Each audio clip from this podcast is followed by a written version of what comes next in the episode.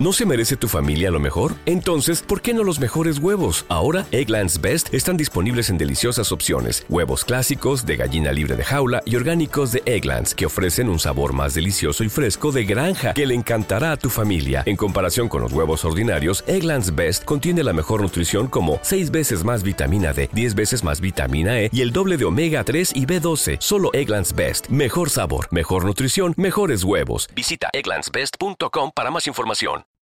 ¿Sabes qué debes hacer para cuidar y alargar la vida de tu SSD? ¿Qué hacer para sacarle el máximo partido a un SSD? ¿Sabes realmente cómo funciona internamente un SSD? ¿Es bueno formatearlo? ¿Qué es mejor, borrar o formatear un SSD? ¿Qué es el famoso trim? ¿Lo activo o no lo activo? ¿Qué debo hacer? ¿Se puede o se debe de fragmentar un SSD? ¿Qué es mejor, hacer un borrado rápido o un borrado seguro? Para responder a todas estas preguntas debemos conocer cómo funciona internamente un SSD. Debemos saber cómo escribe los datos, cómo se organizan los datos dentro de él, porque los SSDs funcionan de una manera muy distinta a cómo funciona un disco mecánico. Si quieres respuestas a todas estas preguntas, si quieres aprender cómo funciona un SSD, si quieres saber cómo optimizarlo, cómo acelerarlo, cómo alargar la vida de tu SSD, te recomiendo que te quedes. Yo soy arroba en Twitter y este es el podcast del blog de Naseros. ¡Empezamos!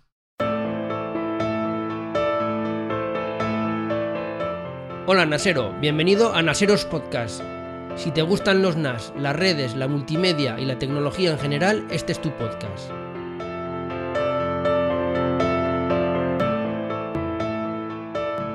Como he mencionado en la introducción, es muy importante que sepáis cómo funciona un SSD, porque esto va a influir muchísimo en el rendimiento y en la durabilidad que le deis a vuestro SSD en función de vuestro uso.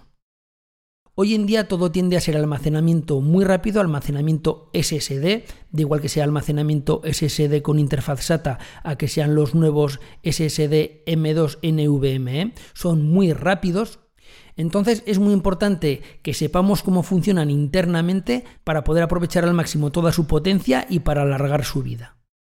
La manera que tiene un SSD de organizar los datos dentro de sí, de cómo escribe estos datos, de cómo los almacena, de cómo los borra, de cómo los sobreescribe, es muy contraintuitivo, es una manera que, como voy a explicar más adelante, es una manera un poquito rara, vamos a dejarlo así en, en que es una manera rara es muy distinto a como lo hacen los discos mecánicos, tenemos que quitarnos el chip de los discos mecánicos, entonces es importante entender todo esto porque los SSDs tienen una vida finita. El número de escrituras que podemos hacer dentro de un SSD es finito. Cada vez que hacemos una escritura acortamos su vida, por lo cual el entender todo esto nos va a ser vital para minimizar estas escrituras y para además hacer que estas escrituras sean más rápidas. Entonces voy a intentar explicarlo de una manera sencilla, que se entienda, no va a ser fácil porque como vais a ver es un poquito complicada, pero bueno, si alguno se queda con la duda, si alguno no termina de entender bien los conceptos, que sepáis que ya he publicado cuatro vídeos específicos sobre esto, específicos sobre SSDs, de cómo funcionan, por lo cual si alguno se queda con la duda, que vaya a estos cuatro vídeos, los pondré en las notas del podcast. Estos vídeos, como es lógico, me apoyo en imágenes, lo puedo explicar de otra manera distinta, por lo cual, pues bueno, si alguno no termina de pillar el concepto, que vaya a los vídeos y que los vea. Como siempre están en el canal de YouTube de Naseros y allí los tenéis. Dejaré en las notas del podcast el enlace. Vamos allá, vamos a ver si consigo que entendéis cómo funciona un SSD porque vais a ver que no es nada sencillo. Físicamente un SSD por dentro tiene unos chips eh, que salen de unas obleas de los flash NAND que están compuestas físicamente por dentro por celdas. Estas celdas es las que almacenan los bits, los ceros o unos ya dependiendo del tipo de SSD, pues puede almacenar mayor o menor cantidad de bits cada celda. Estas celdas, que sería físicamente donde se escriben los bits, se organizan o se agrupan en páginas. Y luego a su vez estas páginas se agrupan en bloques, por lo cual un SSD está compuesto por bloques. Dentro de cada bloque tendremos varias páginas y luego ya finalmente dentro de las páginas tendremos estas celdas. Para nosotros lo que nos importa son los bloques y las páginas. ¿Por qué? ¿Qué tiene de especial un SSD frente a un disco mecánico? Pues que un SSD solo puede escribir a nivel de página, pero solo puede borrar a nivel de bloque. Es decir, un SSD puede escribir una página, pero no la puede borrar y no la puede sobreescribir. Para borrar una página tiene que borrar un bloque completo con todas las páginas que hay dentro. Esto hace que la reescritura o la sobreescritura de una página y el borrado de una página dentro de un SSD se complique mucho porque como vamos a ver más adelante, para modificar una página tenemos que hacer un montón de cosas. Dentro de un bloque podemos tener tres tipos de páginas o la controladora del SSD marca las páginas de tres maneras. Unas que serían las páginas libres, es decir, imaginad que cada página es un folio serían las páginas libres, vacías, en blanco, donde podemos escribir. Luego tendríamos las páginas que ya están escritas con datos válidos y luego tendríamos páginas que la controladora marca como no válidas, que serían páginas que en su día estaban escritas, pero que ya se pueden borrar. Por lo cual dentro de un bloque tendremos páginas libres, páginas válidas y páginas no válidas. ¿Cuál es el proceso de escritura en un SSD cuando el sistema operativo le da la orden de escribir unos datos? El SSD busca las páginas que están marcadas como libres, es decir, las páginas que están en blanco, como si fueran folios, y escribe allí los datos, sin ningún problema. Pero ¿qué ocurre? Pues que con el tiempo se van escribiendo todas las páginas y se van agotando las páginas libres dentro de un SSD. También con el tiempo lo que ocurre es que hay páginas que pues nosotros en nuestro sistema operativo siempre hay ficheros que queremos borrar. Hay datos que ya no nos interesan por lo que sea. Por lo cual esas páginas estarán marcadas como no válidas. Así que poquito a poco habrá páginas libres, páginas marcadas como válidas y páginas marcadas como no válidas. Luego además tenemos el problema de que imaginad que nosotros tenemos una página escrita, pero que queremos modificar nada, muy poquita información, unos poquitos bytes o unos poquitos bits. ¿Qué ocurre? que nosotros no la podemos sobreescribir, no podemos reescribirla. Es como si dijéramos que no podemos hacer tachones en una página. Ya está escrita, tenemos un texto escrito y no podemos hacer ningún tachón. ¿Qué es lo que deberá hacer el SSD? Esa página lo que tiene que hacer es volverla a copiar en otro bloque, en otro bloque distinto donde hay una página que esté libre y ahí sí, a la hora de copiarla, modificar los datos que haya que modificar, por lo cual copia esa página en otro bloque con los datos modificados y la página antigua, por decirlo de alguna manera, la marca como no válida. Y esa es la manera que tiene para reescribir una página. En un disco mecánico directamente se sobrescribe el bloque y ya está, no hay ningún problema. ¿Qué ocurre en el proceso de borrado? Nosotros no podemos borrar páginas individuales, tenemos que borrar bloques enteros, por lo cual si nosotros queremos borrar unos datos y esos datos están dentro de unas páginas, como no podemos borrar las páginas que solo se puede borrar el bloque completo, ¿qué es lo que tiene que hacer el SSD? Lo que tiene que hacer es mirar ese bloque completo, las páginas que siguen marcadas con datos válidos, es decir, las páginas que están con, con, datos que tenemos que guardar, lo que tiene que hacer es copiarlas en otro bloque distinto y así ya ha salvaguardado toda la información de ese bloque y ahí sí, ahora ya puede borrar el bloque completo. Así que como veis, para borrar una página tenemos que hacer todo esto. Así que ahora ya sabemos cómo se borra, cómo se escribe y cómo se modifica un dato dentro de un SSD. ¿Qué ocurre? Que con el tiempo se va llenando el SSD de bloques llenos de páginas marcadas como válidas y no válidas y se llena todo el SSD. Nosotros queremos escribir datos, el sistema operativo le manda a la SSD escribir nuevos datos y no tiene páginas libres. Realmente no hay páginas libres, pero sí que tenemos páginas marcadas como no válidas que las podemos borrar. ¿Qué es lo que tiene que hacer el SSD?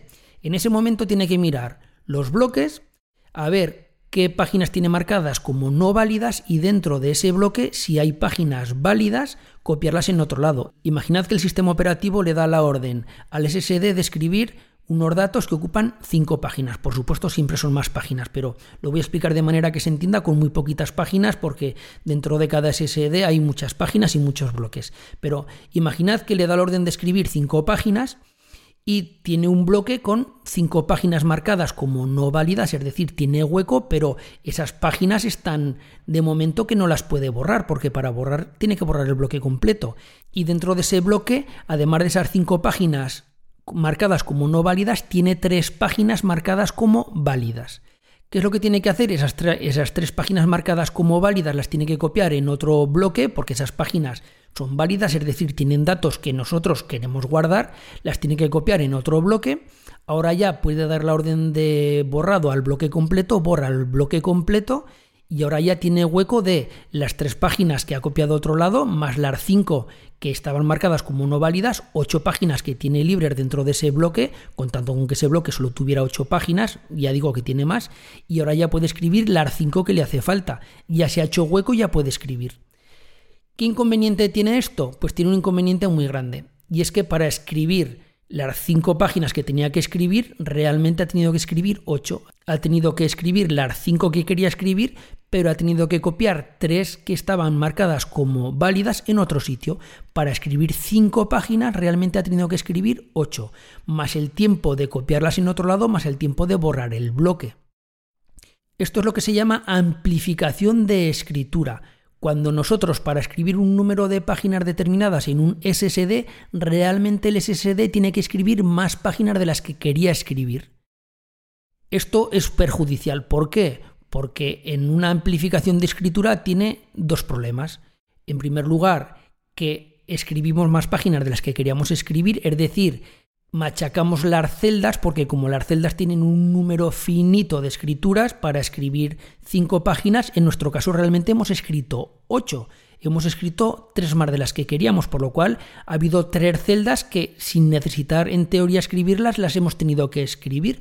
Hemos acortado la vida de la unidad SSD y luego además todo el tiempo que hemos necesitado para copiarlas en otro lado, para luego borrar el bloque, para finalmente poder escribirlas, es decir, el tiempo que hemos tardado en hacer hueco, ese tiempo es un tiempo extra que ha necesitado el SSD para escribir. Ahora imaginad en un SSD que en vez de estar hablando de un bloque y de 5 o de 8 páginas, como es el ejemplo que os he puesto, se produce a nivel de miles de bloques y de páginas. ¿Esto en qué lo notamos? Pues esto se nota en que muchas veces en los SSDs empezamos a escribir datos y empieza con una velocidad muy alta de escritura, pero poquito a poco parece como que el SSD se va agotando, como que poquito a poco cae la velocidad de escritura. ¿Por qué? Pues porque llega un momento que ya no tiene páginas libres, tiene que empezar a hacerse hueco, por decirlo de alguna manera, y ahí es donde empieza a caer en picado la velocidad de escritura. ¿Qué es el trim? ¿Qué es el tan famoso trim que se hablaba tanto hace unos años?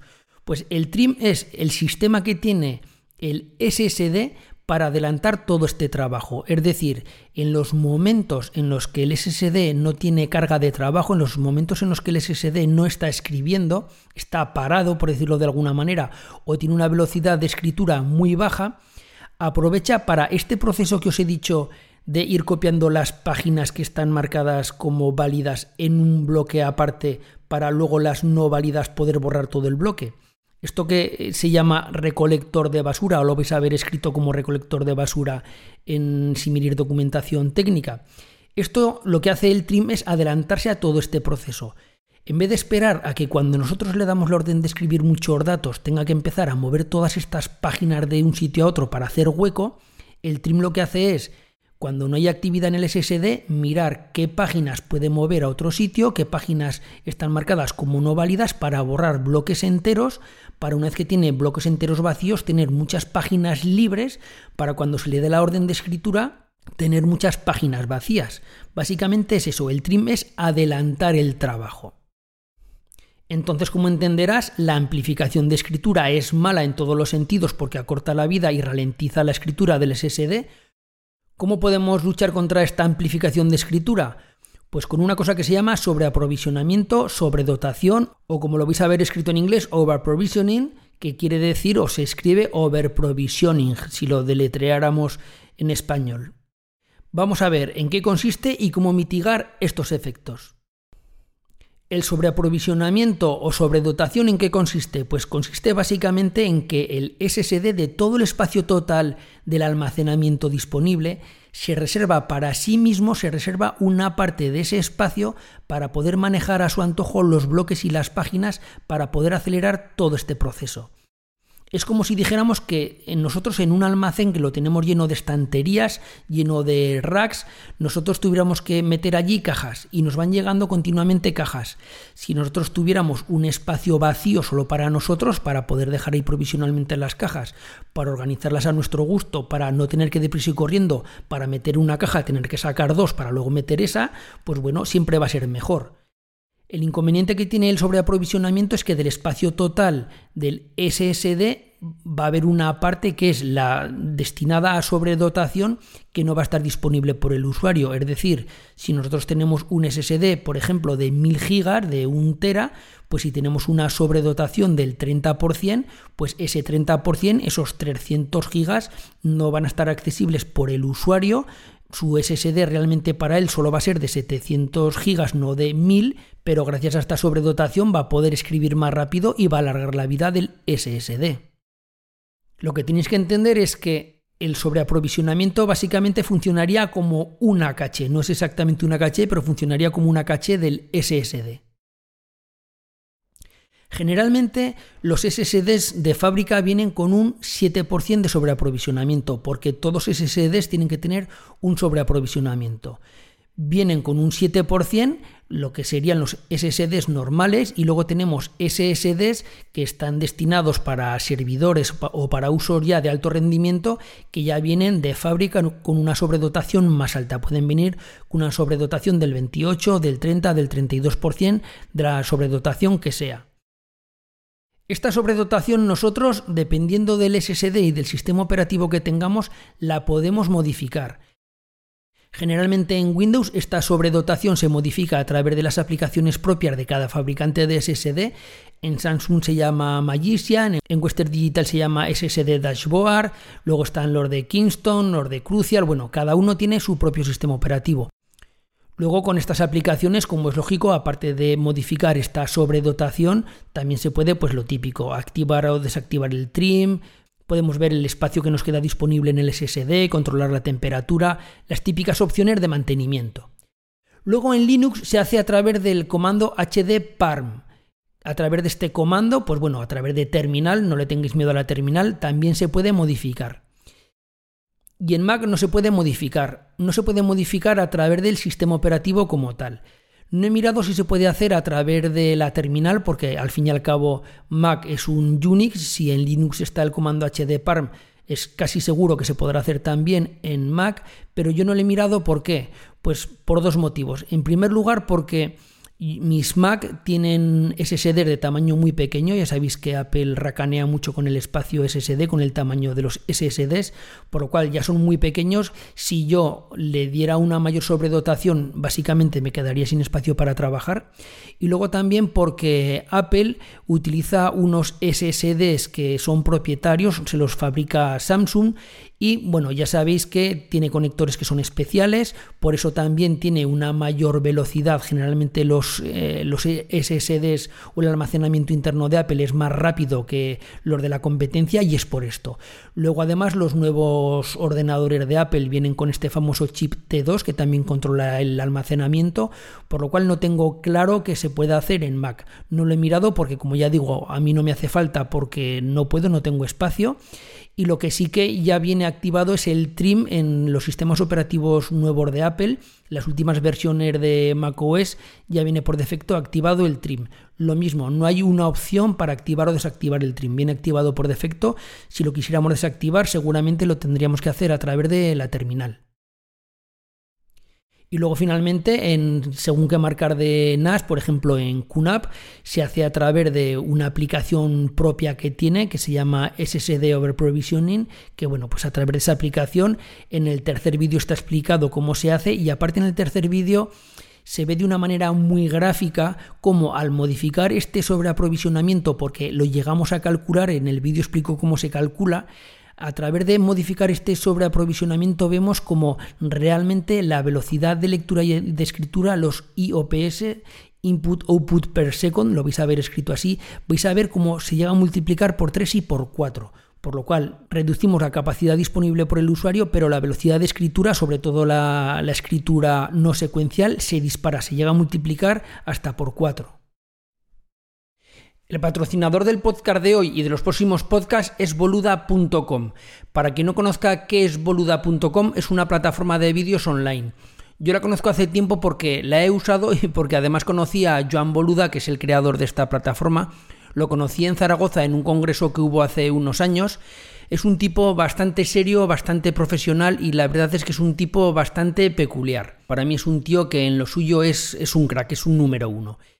También conozco a varios formadores de la plataforma de boluda.com y también os puedo garantizar que es gente de primer nivel, es gente muy buena porque los conozco y bueno, pues puedo dar fe de que son muy buenos.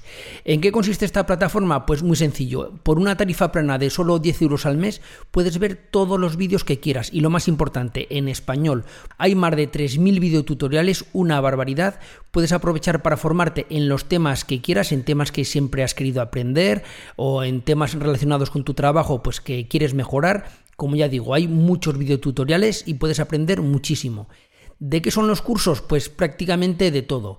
Los seguidores de Nasero sé que sois muy curiosos, que siempre estáis intentando aprender y que sois gente bastante inquieta. Y bueno, pues yo creo que es una plataforma bastante buena pues para estar al día de tecnología y para formarse. Básicamente consiste en estar siempre formándose. Yo recomiendo uno de Google Drive para sacarle el máximo provecho a Google Drive. Es un curso interesante, pues ya que sé que muchos de vosotros lo utilizáis, pues bueno, es una manera de exprimir esta herramienta. Para acceder a Boluda es muy sencillo. Tienes que entrar a boluda.com barra naseros. Esto es importante que entréis a través de barra naseros porque así sabrán que va a ir de la parte de la comunidad nasera y de todos modos, pues bueno, yo dejaré el enlace en las notas del podcast para que sencillamente sea llegar, pinchar y acceder no tiene permanencia, os podéis dar de baja cuando queráis, esto también es muy importante. Y bueno, pues yo lo recomiendo pues porque lo he usado, porque es una persona de plena confianza y vamos, si no, no lo haría. Si fuera algo en lo que yo no confiara, directamente no, no lo recomendaría. Ahora volvemos a los SSDs y seguimos con el sobreaprovisionamiento. ¿En qué casos es bueno o no es bueno activar este sobreaprovisionamiento? Pues bueno, en los casos en los que nosotros necesitemos una velocidad de escritura baja o una velocidad de escritura normal, pues yo creo que no es necesario aumentar este sobreaprovisionamiento. Es decir, si nosotros tenemos, por ejemplo, un SSD dentro de un ordenador y este ordenador lo utilizamos pues para uso doméstico, para el típico uso de navegación por internet, leer los correos, redes sociales, le metemos el backup de nuestro smartphone o de las fotos, cosas así que no necesitan una gran velocidad de escritura. En ese caso yo creo que no vale la pena aumentar la sobredotación porque realmente no le va a hacer falta y disminuimos la capacidad de almacenamiento disponible por el usuario. ¿Cuándo nos hará falta aumentar esta sobredotación? Pues cuando utilicemos aplicaciones que sean intensivas en escritura, por ejemplo, en edición de vídeo. Imaginad una productora de vídeo, esto que os voy a comentar es un caso real. Imaginad, por ejemplo, una productora de vídeo o un aficionado a vídeo que llega a la productora o llega a casa con la cámara de vídeo, con las grabaciones que ha hecho, ya no digo nada si son grabaciones en 4K, que pesan muchísimo, y lo que hace es un volcado, una copia de todos esos vídeos pues al NAS, al servidor o al ordenador, donde, donde meta todos los datos para luego editar el vídeo. ¿Qué ocurre? Que cuando se produce lo que se llama en edición de vídeo la ingesta, cuando se está haciendo el volcado de todos esos gigas o teras de datos dentro del servidor o dentro del almacenamiento, lo que ocurre es que el SSD empieza a escribir estos datos, pero es un flujo constante y constante, constante de datos. Por lo cual llega el momento que todas las páginas libres las tiene escritas y tienen que empezar a hacer todo este proceso que os he comentado de empezar a hacerse hueco para no volver a explicar todo. ¿Qué ocurre en ese momento? Que cae en picado la velocidad de escritura. Y cae tan en picado que se empieza a ralentizar la ingesta. Y luego además tiene otro problema, que cuando luego mientras está produciendo la ingesta en una productora de vídeo, quieren empezar a meter mano a esos archivos, la gente que los tiene que editar, que tiene que trabajar sobre ellos, todo el sistema se ralentiza y se quedan realmente bloqueados. No pueden ni llegar a, a trabajar, ni pueden llegar a cargar esos vídeos para empezar a trabajar sobre ellos. Lo que ocurre es que todo el mundo está parado porque hay una gran amplificación de escritura que acabo de explicar y que hasta que no se termina de escribir todo, pues todo el mundo tiene que estar esperando a que termine todo el proceso. En estos casos está muy indicado aumentar la sobredotación de los SSDs para que no se produzcan estos cuellos de botella. De hecho, es un caso real, como ya he mencionado, de una productora, además española, que tenía este problema y a través de la sobredotación lo consiguieron solucionar. ¿Y dónde también es aconsejable aumentar esta sobredotación? Pues en las bases de datos. Cuando nosotros tenemos sistemas de almacenamiento de grandes bases de datos donde no se para de leer y de escribir datos, lo que está ocurriendo es que estamos machacando la vida de los SSDs, porque lo que estamos haciendo con esta amplificación de escritura, producir cuellos de botella y además acortar la vida de los SSDs con esta amplificación porque estamos escribiendo más páginas de las que realmente nos haría falta escribir. Y lo mismo ocurriría con cualquier sistema que necesitase una velocidad de escritura muy rápida. Por ejemplo, cajas Thunderbolt o dispositivos Thunderbolt, cuando estemos hablando de servidores o de redes de 10G que necesitan una velocidad de escritura muy rápida, pues bueno, pues allí también estaría indicado aumentar la sobredotación. Esto en cuanto a la velocidad de escritura, pero luego hay un segundo factor en los que incide esta amplificación de escritura y es en la longevidad del SSD. En los SSDs, cuando vamos a comprar un SSD, una unidad SSD, aparte de ver pues, la capacidad de la velocidad de lectura y de escritura, tenemos que mirar unos numeritos que hay, que es el TBW. Este TBW son las siglas de terabytes escritos, del inglés terabytes written, y también lo podremos ver escrito como DWPD, que viene del inglés de Drive Writes Per Day.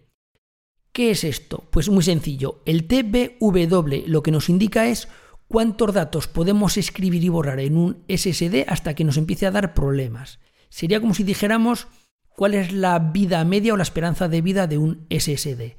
Y se indica en terabytes. Por ejemplo, imaginad nosotros que tenemos un SSD de un terabyte. Entonces, nosotros miramos la ficha técnica y nos dirá que este SSD de 1 terabyte tiene un TBW de 600 terabytes.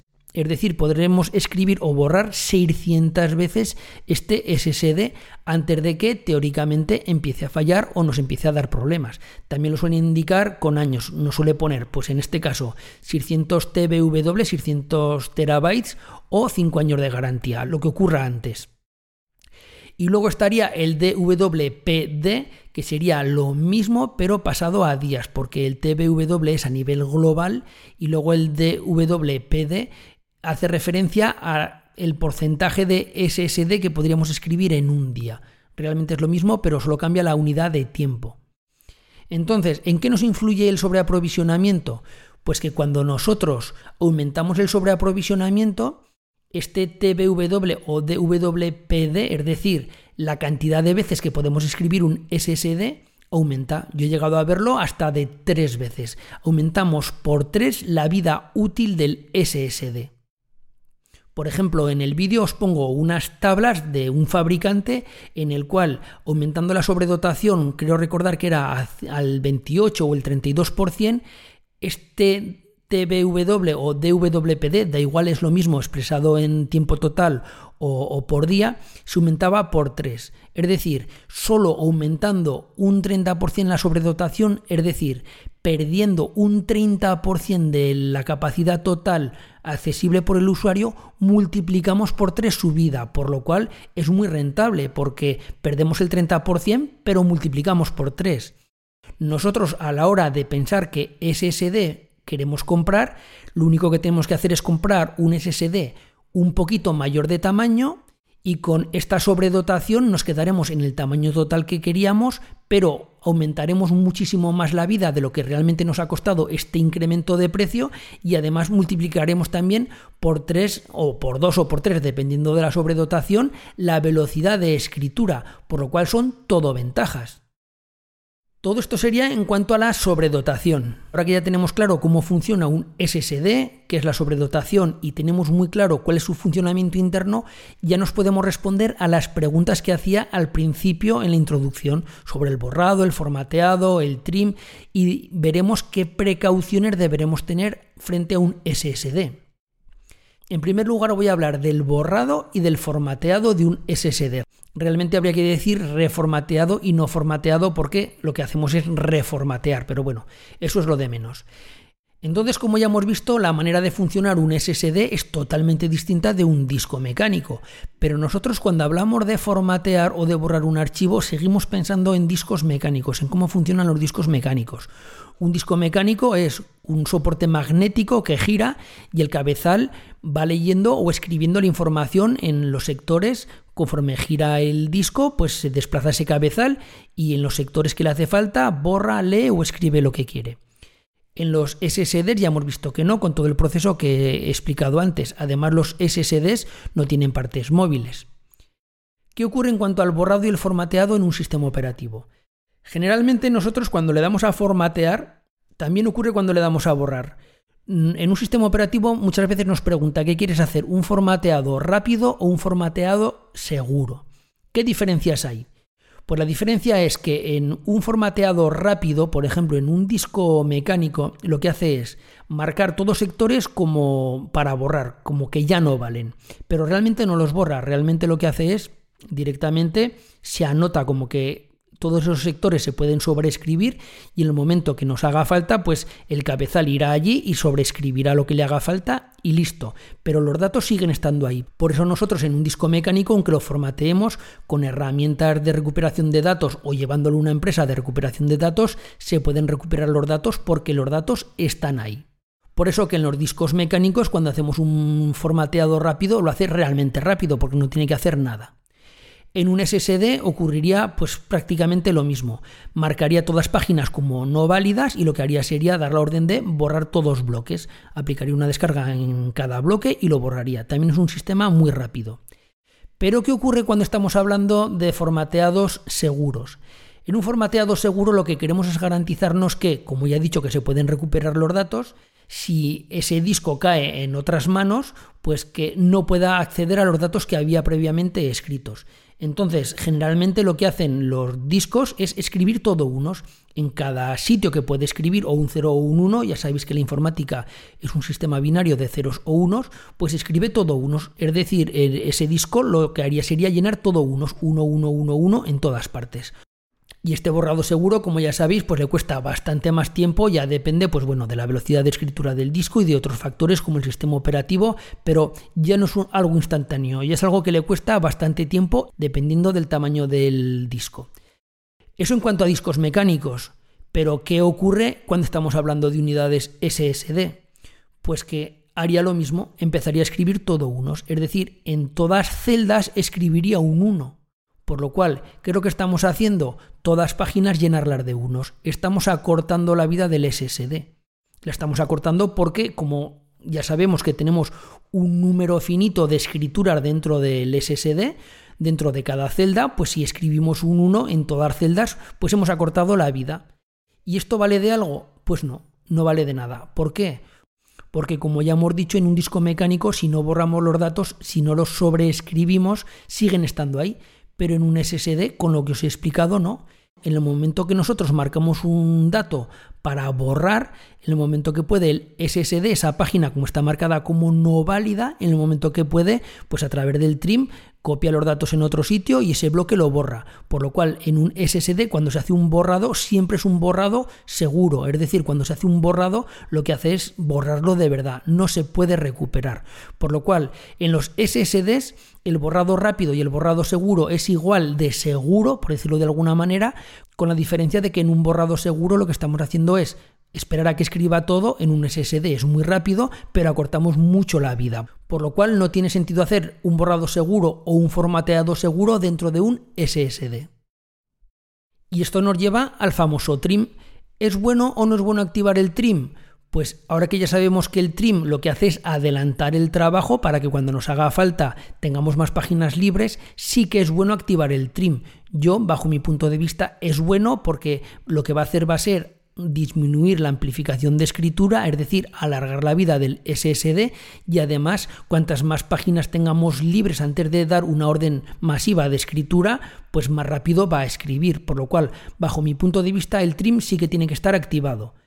¿Inconveniente de tener el trim activado? Pues que en el momento que nosotros le digamos que borre un dato, es decir, que borre una página, en cuanto pueda que tenga tiempo libre, el trim lo va a pasar y lo va a borrar. Es decir, lo va a borrar para siempre, no lo podremos recuperar. Eso sí, tenemos que tener en cuenta que es cuando se le da la orden al SSD de borrar un dato. Generalmente en los sistemas operativos cuando nosotros borramos algo lo que ocurre es que se va a la papelera de reciclaje, por lo cual aún no se le ha dado la orden al SSD de borrarlo.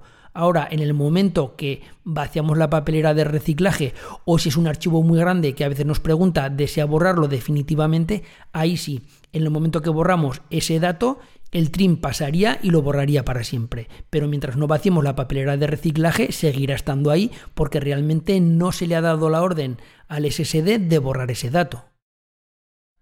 Y luego otra duda que surge muchas veces o que me planteéis que es mejor borrar o formatear un SSD. Esto evidentemente cuando es un SSD externo, cuando es un SSD que tenemos conectado a un ordenador, esto no se puede hacer con el SSD interno de un, de un ordenador, pero cuando tenemos SSDs conectados a través de un dock o a través de un cable USB 3.1, a través de Thunderbolt, tenemos el típico SSD conectado al ordenador, o también es válido para las tarjetas SD, cuando nosotros tenemos tarjetas de almacenamiento en una cámara de fotos, en una cámara de vídeo. Cuando tenemos ya el SSD o la tarjeta llena al 80-90%, ya la hemos llenado. Hemos hecho, por ejemplo, una sesión fotográfica ya hemos volcado las fotografías o los vídeos en llegar a casa al ordenador o al NAS y ahora lo que queremos es pues bueno, volver a reutilizarla. O en el caso de que tengamos un SSD con unos archivos sobre los que trabajamos, ya hemos terminado de hacer un trabajo, esos archivos ya los hemos guardado en otro sitio, ya hemos hecho un backup y queremos borrar todos esos elementos. ¿Qué es mejor, borrar o formatear? Pues la respuesta es fácil. Después de todo lo visto, lo mejor es formatear. ¿Por qué?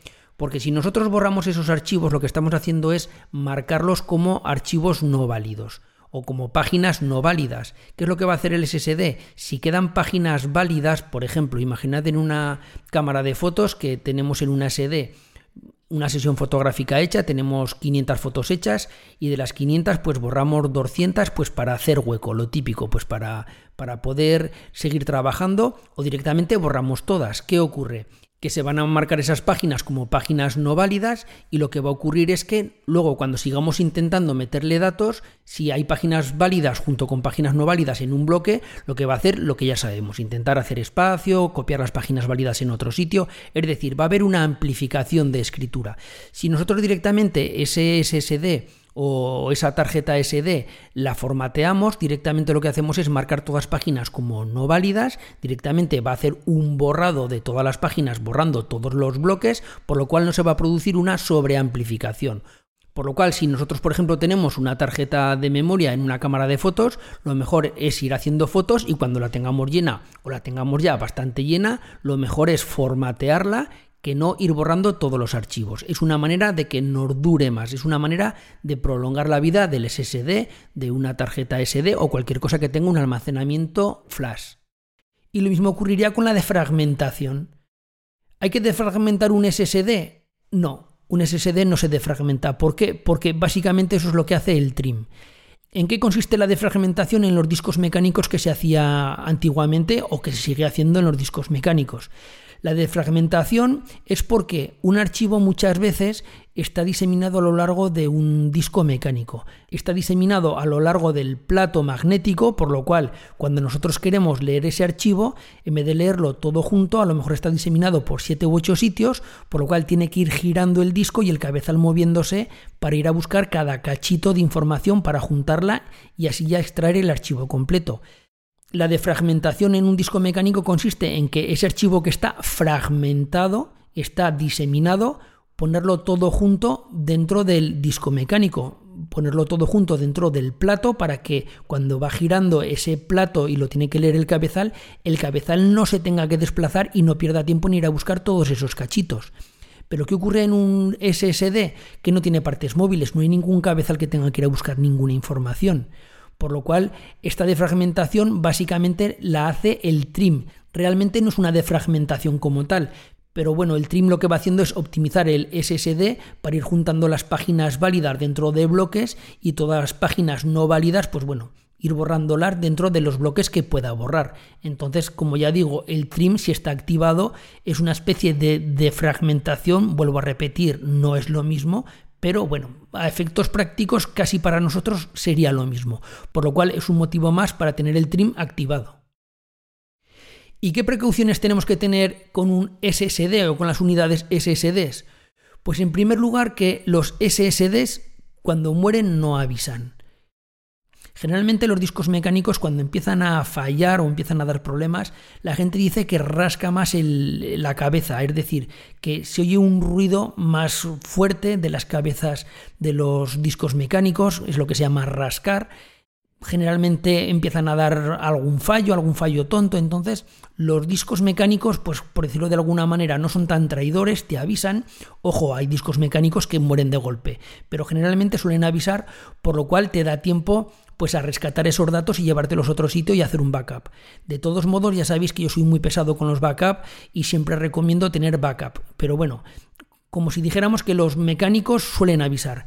Pero ¿qué ocurre con las unidades SSD que no avisan? Que directamente mueren. Hoy funciona y mañana no. Por lo cual, si siempre es importante hacer backup, en los SSDs aún es muchísimo más importante.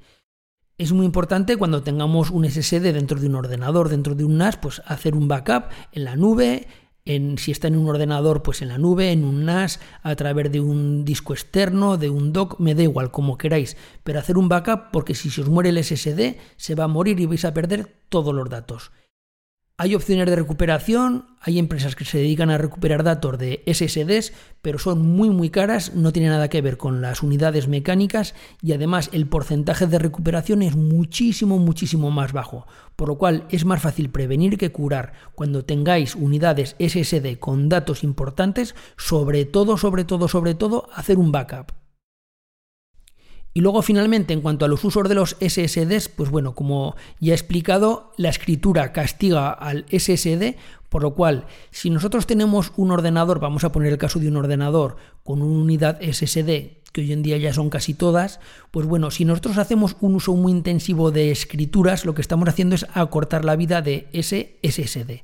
Si nosotros, por ejemplo, tenemos un ordenador de gaming, que le hemos colocado un SSD para que vaya rápido, para que vaya fluido, y estamos todo el día instalando y desinstalando juegos porque somos unos jugones y nos gusta jugar a muchos juegos, ¿qué ocurre? Que hoy en día los juegos pues son muy pesados, ocupan muchos gigas.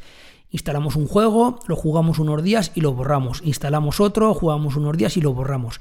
¿Qué estamos haciendo? Todo el día estar escribiendo datos en el SSD y luego borrarlo, por lo cual estamos acortando la vida del SSD. Y luego ocurriría lo mismo con esta gente inquieta que está todo el día instalando y desinstalando aplicaciones porque le gusta probar muchas cosas.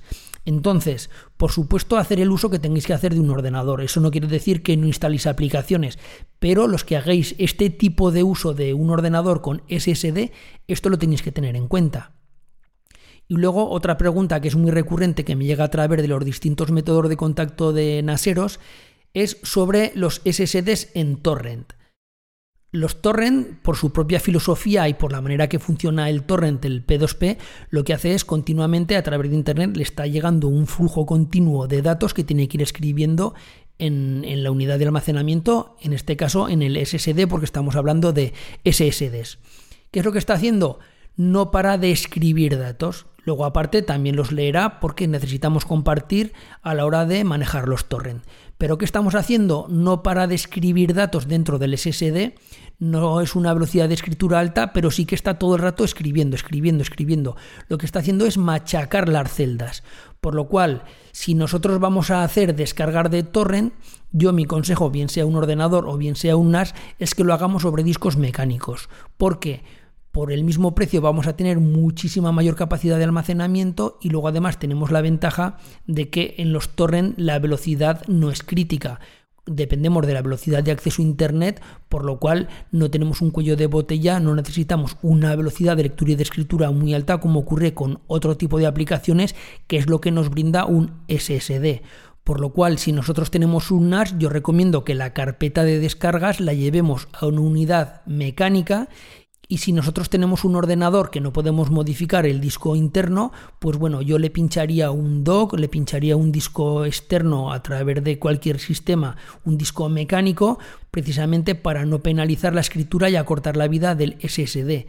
Y más si tenemos en cuenta que si estamos hablando de un ordenador para torrent, si nosotros acortamos la vida de esa unidad SSD, puede ocurrir que muera, que fallezca, por lo cual, aparte de perder los datos del torrent, que es lo de menos, si nosotros allí tenemos las fotos personales, tenemos datos de trabajo, tenemos cualquier tipo de dato, también lo vamos a perder porque al morir el SSD, como ya he comentado, perdemos todo. Por lo cual, en el caso de los SSD y de los torrent, mi consejo es que vayamos siempre a discos mecánicos.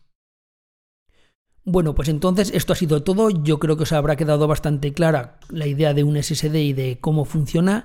Seguro que muchos de vosotros no conocíais el sobreaprovisionamiento y cómo lo podemos utilizar en nuestro favor. Recordad que están los cuatro vídeos del canal de YouTube donde explico esto, pero de manera más profunda porque me apoyo en las imágenes. Y bueno, pues como siempre digo, si queréis más información podéis ir a www.naseros.com. Allí tenéis todos los métodos de contacto, los vídeos, los podcasts, el grupo de Telegram, os aconsejo que os unáis al grupo de Telegram porque, como siempre digo, vais a aprender mucho, mucho, mucho porque hay muchísima información. Quiero volver a darle las gracias a boluda.com por confiar en Naseros. Recuerda que tienes que acceder a través de boluda.com barra Naseros, esto es importante. Gracias por la confianza que ha depositado Joan en Naseros y va a ser el patrocinador de los próximos podcasts. Ahora sí, me despido, esto ha sido todo, nos vemos en la próxima, un saludo y adiós, bye bye.